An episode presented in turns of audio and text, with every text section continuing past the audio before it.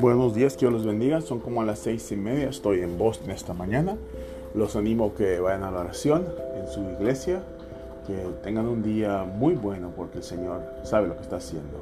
El verso de esta mañana es de primera Filipenses dos, siete y ocho. Entonces, Él entregó sus privilegios divinos y se humilló en posición de esclavo y nació de un humano, un humano. Y cuando aparió, apareció como hombre, como humano en la forma, se humilló él mismo en obediencia a Dios y se murió un criminal en la cruz. Cristo murió por nosotros. Es todo lo que tienes que, tienes que saber. Cristo es todopoderoso, es nuestro Dios y nos quiere mucho y nos ama.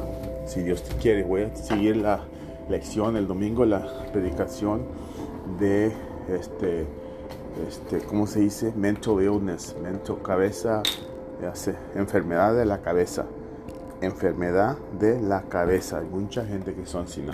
Voy a seguir cuatro padres que gente que da, que pone, impide a la gente que salga de esta enfermedad: el temor, el orgullo, el orgullo, el amor, las emociones y los sentimientos.